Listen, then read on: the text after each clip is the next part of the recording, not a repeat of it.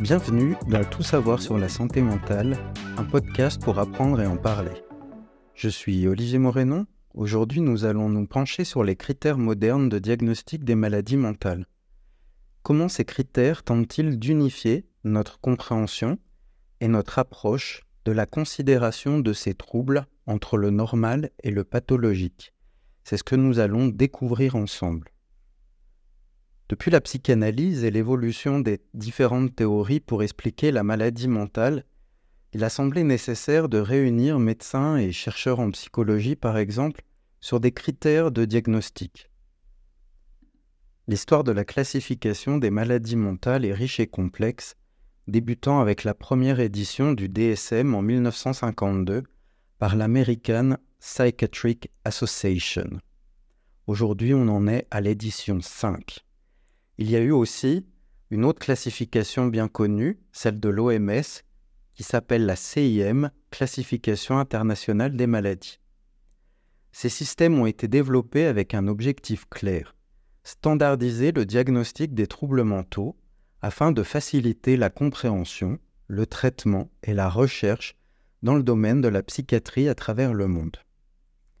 L'unification des critères diagnostiques entre théoriciens et praticiens a une importance capitale pour plusieurs raisons.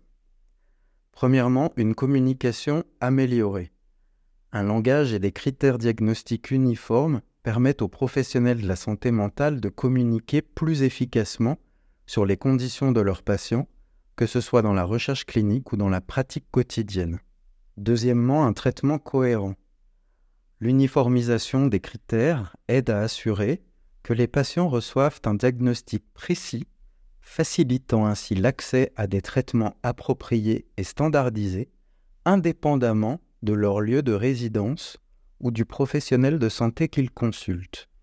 Ce que la population en général ne sait pas forcément est que en psychologie, en psychiatrie, il y a différents courants théoriques qui expliquent le normal, le pathologique et les différentes maladies mentales. Et du coup, en fonction du praticien et de sa formation, il peut y avoir une différence de traitement. Cette différence est riche, mais pour communiquer entre les personnes, il est important d'avoir des critères uniformes.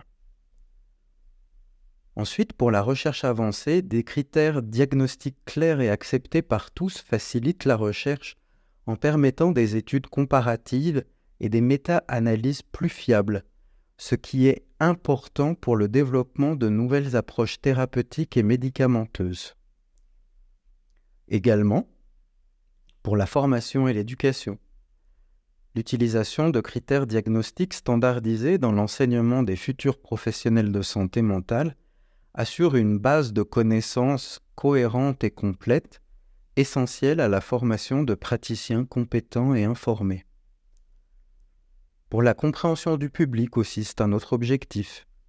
La standardisation aide à démystifier les maladies mentales, dont nous avons parlé dans, un autre épisode, auprès du grand public, en fournissant des informations claires et précises qui peuvent réduire la stigmatisation et encourager les personnes à chercher de l'aide au plus tôt. Il y a pourtant des détracteurs et des arguments contraires à cette euh, uniformisation les critiques des systèmes de classification comme le DSM ou la CIM soulignent les problèmes de fiabilité et de validité, ainsi que la difficulté à traiter les cas de comorbidité qui sont fréquents dans les troubles psychiatriques. Ranger dans des cases, c'est pas toujours facile et pas toujours le témoignage de ce qui se passe en réalité.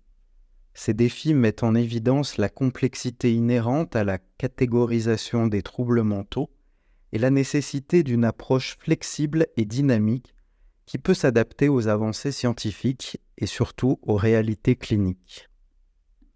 En conclusion, nous pourrons dire que les critères de diagnostic des maladies mentales modernes sont essentiels pour standardiser le traitement et améliorer les soins, Toutefois, il soulève des questions importantes sur la fiabilité, la validité et l'impact des technologies émergentes sur la pratique clinique.